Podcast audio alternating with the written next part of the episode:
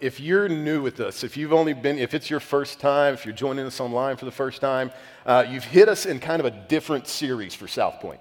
Uh, normally, we just kind of will grab a book and walk through it and spend a long time there. Um, but we said several weeks ago, we're going to start talking through this idea of straining towards the goal.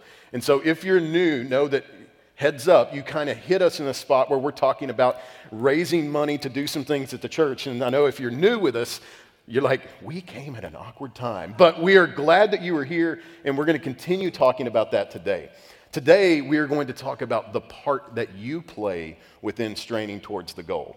And here's how I want to kind of show what this looks like. This church has a long history of playing a part in being the church.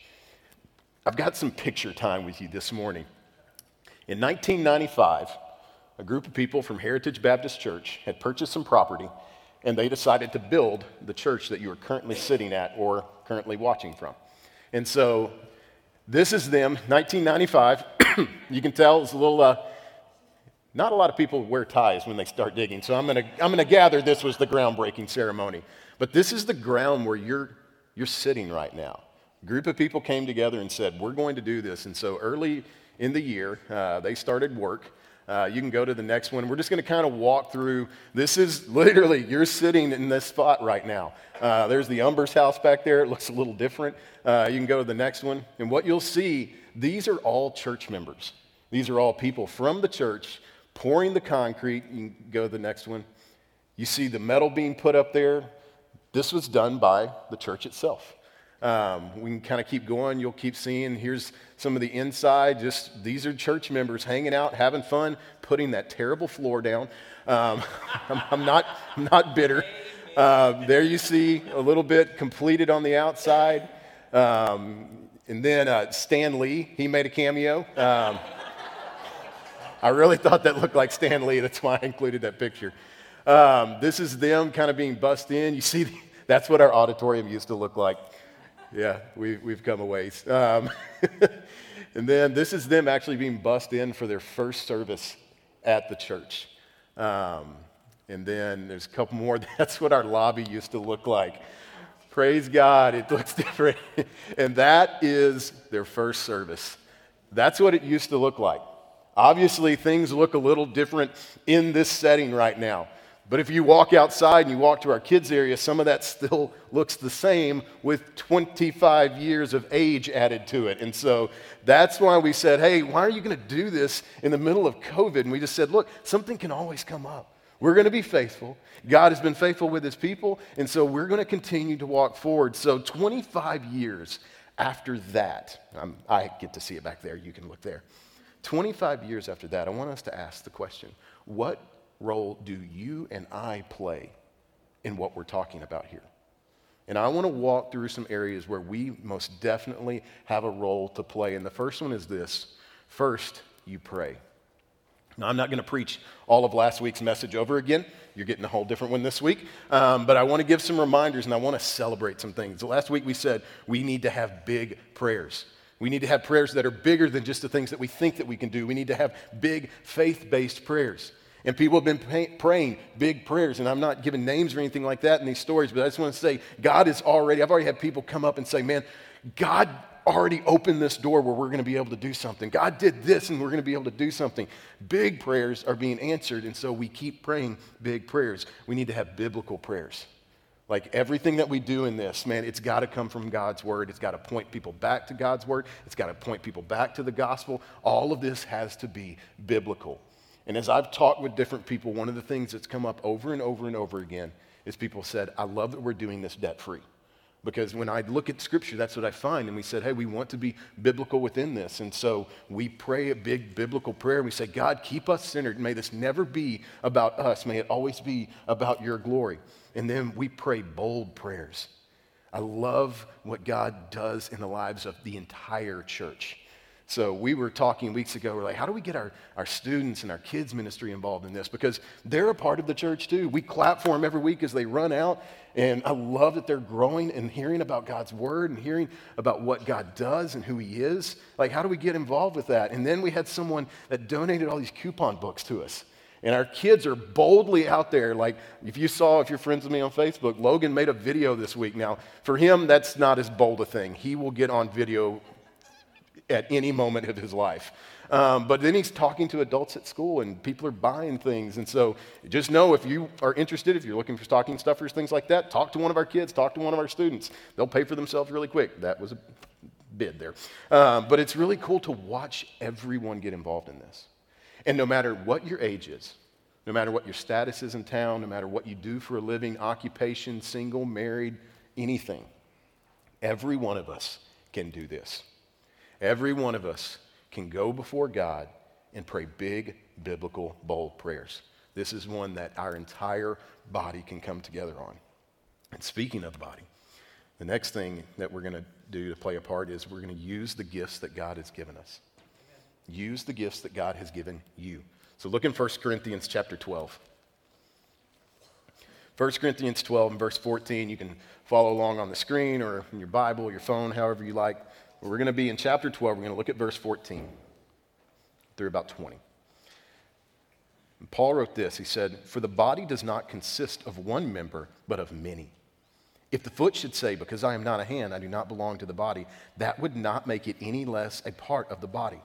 And if the ear should say, Because I am not an eye, I do not belong to the body, that would not make it any less a part of the body. If the whole body were an eye, where would there be a sense of hearing? If the whole body were an ear, where would its sense of smell? But as it is, God arranged the members in the body, each one of them as He chose. If all were a single member, there, where would the body be? As it is, there are many parts, yet one body. We are a body of many parts. And sometimes when it comes to this, like, I think Paul gets so detailed in that. Like, how often do you see in Scripture just all these references to ears and smell and nose and all this kind of stuff? I think he did that very intentionally because there are times you can look at the part that you play and go, it's not as important. Please never do that. Like, sometimes people will look at what I do and go, there's no way that I could do that.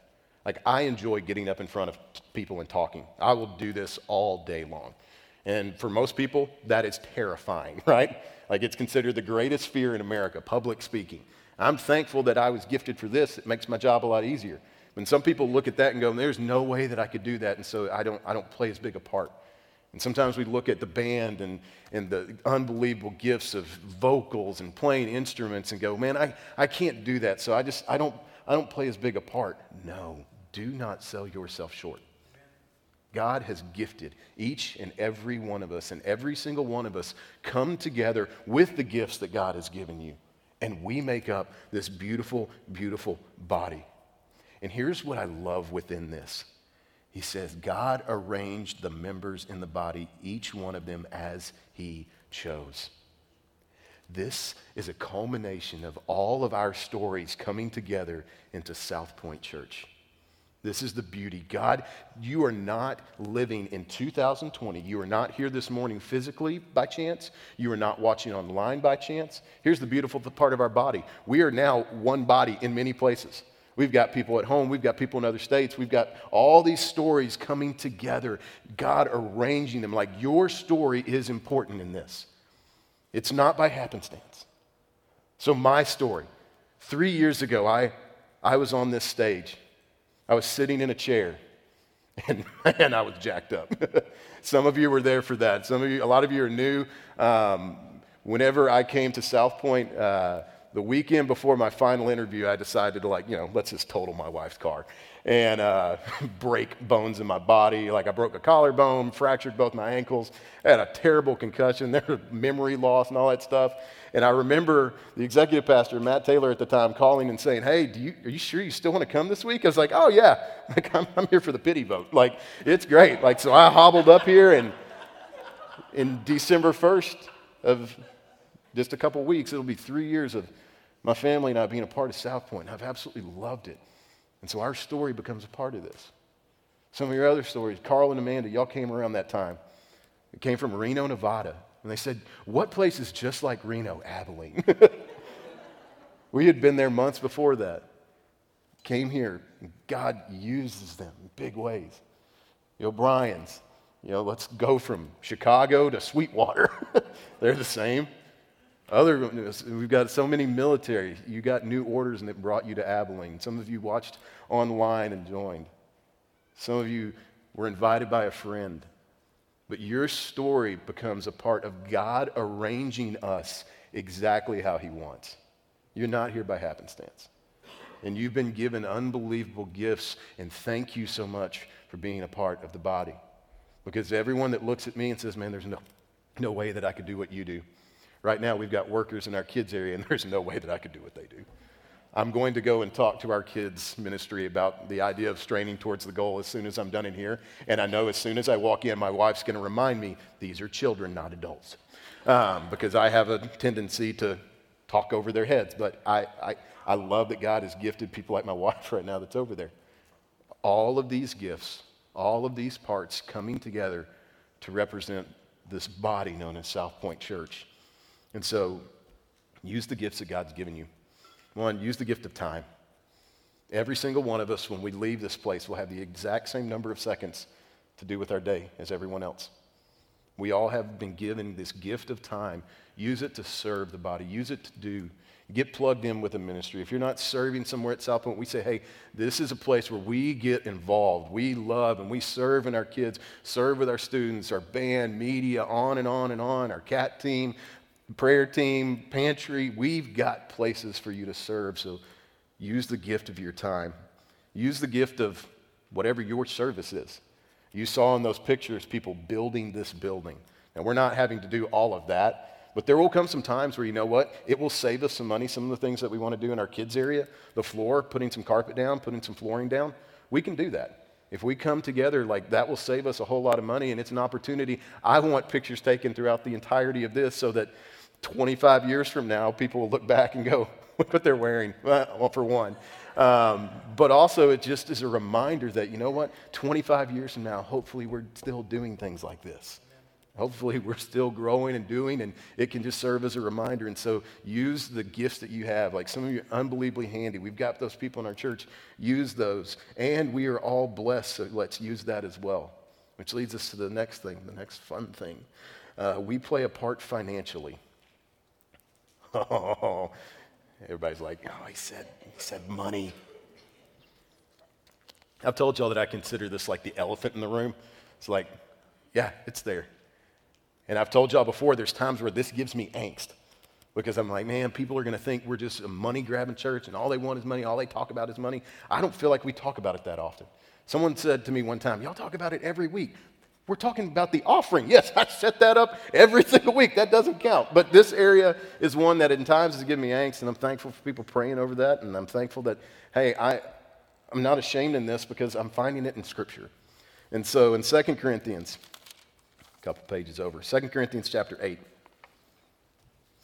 Paul writes this to the Corinthians. He says, We want you to know, brothers, about the grace of God that has been given among the churches of Macedonia. For in a severe test of affliction, their abundance of joy and their extreme poverty have overflowed in a wealth of generosity on their part. For they gave according to their means, as I can testify, and beyond their means and of their own accord, begging us earnestly for the favor of taking part in the relief of the saints. This is a group of people, this is a story, and if you kind of have to know some geogra- geographical history in this. He talks about Macedonia, it's kind of a northern Greece province at the time. And it was an area that, man, they had had invaders come in, they had all these different things happen. It was the poor part of the country. And yet, this group of people, what Paul's talking about here is they heard there are saints in another place that are in a worse spot than us. And they came together and they said, Man, we see this as an extension of God's grace, and we want to pour that grace out on everyone. We want people to know the gospel. We want people to have their needs met. We don't want to see people hurting. And so they began to give, and they gave of what they had, then they gave abundantly. And it says, even in their affliction, in their poverty, they said, We see this as an expansion of the gospel. Yeah, it's the elephant in the room. And so when we talk about this, if if you've been here for a while, you've probably heard me reference this. I have a little different view when it comes to giving. Um, I've only really done, I think, two sermons that were completely related to giving. And I remember the first one, I said this I grew up in church. I grew up hearing about the word tithe. I heard 10%. Like, I grew up with that. I went into ministry. And it was very much, man, you got to talk about this. People got to give. You got to talk about this. And then I read through Scripture, and here's what I find I see Jesus use the word tithe once, but he's referring to the Pharisees who were practicing Old Testament practices. And then I don't see it anymore. And so I don't see tithing, that 10%, as a New Testament principle. And I always make this joke. If you are new, you go, Did he just say we don't have to tithe? This is my church. Like, Spirit's moving. I like this place. But wait. Uh, one of the reasons I don't just go with the 10% because if you really study Old Testament giving practices, tithe was just one portion of a much larger circle. There were offerings that you made to different sacrifice times. There were offerings you made to different festivals. There were offerings that you made when you had children. It amounted to about 25% of, the, of a person's income. Um, do we want to go that way? That's where people go, oh, well, take a step back. Um, but when I look in the New Testament, here's what I find I find the gospel. And I see these people looking at giving as a way of extending the gospel and God's grace to other people. And here's what I know about the gospel the gospel calls for more. The gospel calls us to love deeply, even when you don't want to. You've been in a spot where it's difficult to love? I know I have. I have prayed deeply this week about that. The gospel calls us to forgive more. How many times? Like seven, right? No, way more. The gospel calls us to extend grace more. The gospel calls us to greater obedience. When I see the gospel, I never want to sell it short in any area because it has called each and every one of us to more. The gospel requires much of us. And so when it comes to the area of giving, if it's 10% for you and you pray through that, and we'll look at that in a second, amen. If you go, hey, this is something I want to be more, okay, but this is what I see I see these people giving to extend God's grace to other people. And when it comes to finances, when it comes to our finances tied in with the gospel, do you want to know what you love? Go look at your bank account. My family loves Chick fil A. we love Gospel Bird. You look at your bank account and you see where you're sending your money, and you will find where you love. Man, I hope that we love the gospel. I hope we love God's grace being poured out and passed on to others. And so when it comes to this, yes, we play a, a part financially. And then just look a little bit over 2 Corinthians chapter 9. In verse 6, it says, The point is this whoever sows sparingly will also reap sparingly, and whoever sows bountifully will also reap bountifully. Each one must give as he has decided in his heart, not reluctantly or under compulsion, for God loves a cheerful giver. And God is able to make all grace abound to you, so that having all sufficiency in all things at all times, you may abound in every good work, as it is written, He has distributed freely, He has given to the poor, His righteousness endures forever. We have been called, when it comes to giving, hey, this is a soul searching moment of we say, hey, what do I feel God leading me to do in this? And then we do it cheerfully. Please hear me on this when it comes to giving, when it comes to giving above and beyond, because that's really what this is about. Like when it comes to what we talked about just a moment ago, when it comes to giving, if you've never stepped out, and we, we unapologetically, because we find it in Scripture, we say that's an act of worship, it's an act of obedience. And it's an area that I know a lot of people go, man, that is a hard thing for me to step into. I get that. But yet we're called to it. And so if you've never given in that way, just in normal giving to a church, so that it goes to a greater purpose, I want to challenge you in that. You can test God in it because Scripture says you can. God's that's like the only area where God goes, You test me in this and see what I do. And so if you've never taken that step, man, I would, we, we've talked about different things like generosity ladders and things like that. Of, hey, if you've never done that, take that step of faith. And then this, as those believers in Macedonia did, it said they gave abundantly and beyond what they had. This is about the beyond. This is about the, hey, we're going to continue to give, but hey, we're going to set aside something and give beyond that. Because what we can't have happen in this is everyone go, yeah, we're just going to give towards, straining towards the goal. And then I got to sit down with the staff and go, well, it was a good run. Um, or turn the lights out or something like that. So this is about a little bit more than that. And this is also about giving cheerfully. This is about conviction, not emotion. Because if we wanted it to be about emotion, we could do that. I could get the kids' ministry together, make them look homely, sit them next to the accordion walls that are ratty looking, play some Sarah McLachlan, probably Arms of an Angel. And for 32 cents a day, you can make a difference in this child's life. Like, we could do that. we are not. I could be pretty persuasive also. Man, I, I was a comm major for a long time. I've taken classes on persuasion, argument, and debate. I can be pretty persuasive if I want to. How do I know that? Most of our staff said no the first time I asked them to come on with us. They're here. I, can, I could get up and do some emotional things and be persuasive, and it could turn from a conviction thing to an emotion thing if I wanted to be persuasive. I found out I was not because I lost the dog battle. Um, yesterday, unto us, a puppy was born. Um, that's not a Doberman, so I'm going to take a different persuasive action and just raise money and get it myself. Um, but this is not about being overly emotional. This is about a heart filled conviction thing. This is something that you sit down and you pray. So this week, Whitney and I, we, we sat down in a room and we said, hey, let, let's talk about what, what part we play in that. And so we looked at finances and we looked and said, hey, this is going to require this, but here's what, here's what we're going to commit to do.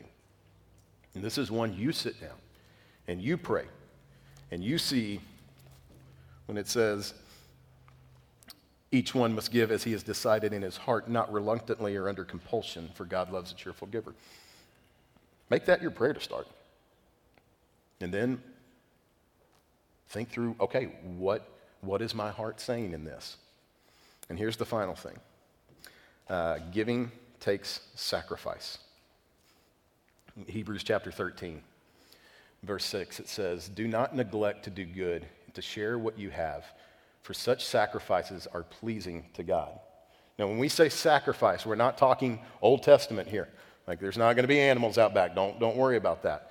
But when we talk about this, it is going to require sacrifice from us. And so we think through okay, what does that look like in my life?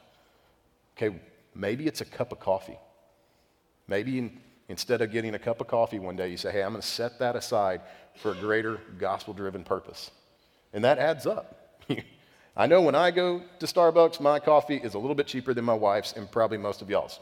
I drink my coffee black the way God intended it. Um, and I know I'm stepping all the toes. Uh, people are literally holding frappuccinos right now. But maybe, it's, maybe that's an area of sacrifice. Maybe it's going out to eat one night a month. Average family, I mean, my family goes out to eat and we sit down, it's like 50 bucks to, to eat at a restaurant. Maybe instead, there's a sacrifice there, and maybe you have dinner at home and you talk as a family about this and why we're doing it. This becomes a way of teaching our kids and teaching our families of what we're doing. I'm not saying you got to go get a side job or side hustle or anything, but you know, unless God convicts there. But like, what sacrifice do we make in this? Like, what area of our life do we look at? And again, you want to know what you love, look at your bank account. What area of your life do you look at and say, you know what, for 24 months, 24 months, I'm going to sacrifice so that somebody's neighbor out here can hear the gospel? I'm going to sacrifice so someone's family member can know about a church where they're going to preach the gospel every week, where they're going to hear about the hope that comes from Jesus Christ. Man, we sing, we sing about him every week, but man, it was just, the Spirit was on heavy today. We serve an amazing, amazing God. Amen.